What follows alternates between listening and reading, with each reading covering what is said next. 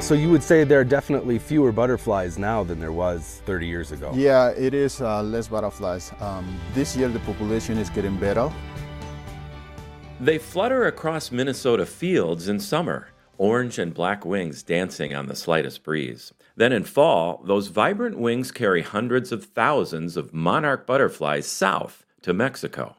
But research shows the loss of milkweed and other factors produced an 84% drop in monarchs since the 1990s.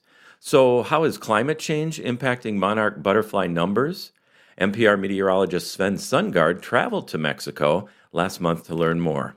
Hi, Sven. Welcome to MPR News and Climate Cast, and I'm so happy we get to geek out together on weather and climate topics. Yeah, thanks for having me.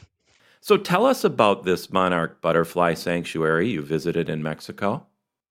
Yeah, so the sanctuary I was at is called Cerro Pelón, and it's actually unique in that this is where they first confirmed that monarchs are actually migrating from places like Minnesota and Canada. Uh, they had hunches, but it was really difficult to keep track of them all. But this was the site where they discovered that. And it's quite a trek to get there three hour drive from Mexico City through their crazy traffic, and then an hour long horse ride straight up a mountain.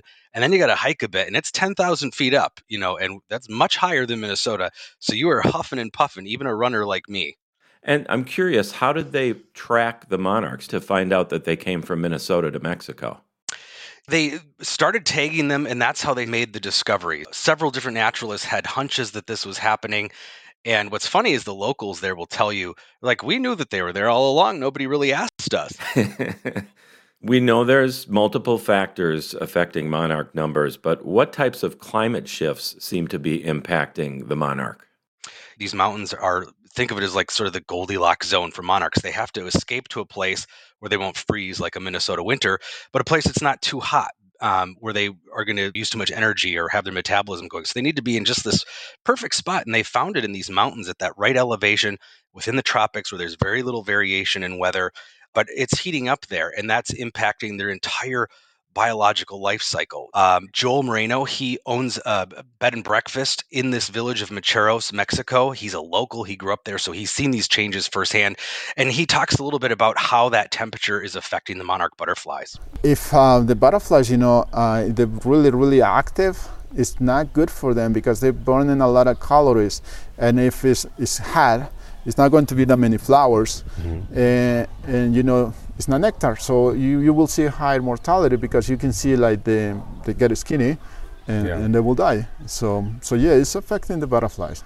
You know, like a lot of insects, they're very dependent on temperature. So even subtle things are changing that. And there's also an increase in these freak storms, thunderstorms.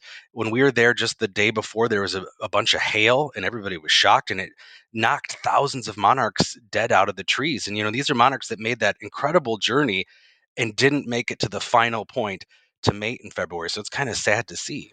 Well, that's interesting. And you know, I've also read, Sven, that long term mega drought that we're seeing in the West is impacting monarch numbers there. They're getting less rain, fewer flowering plants for food, um, but it's been wetter in the East, so that can help. So, do we know how adaptable the overall monarch populations are across the United States?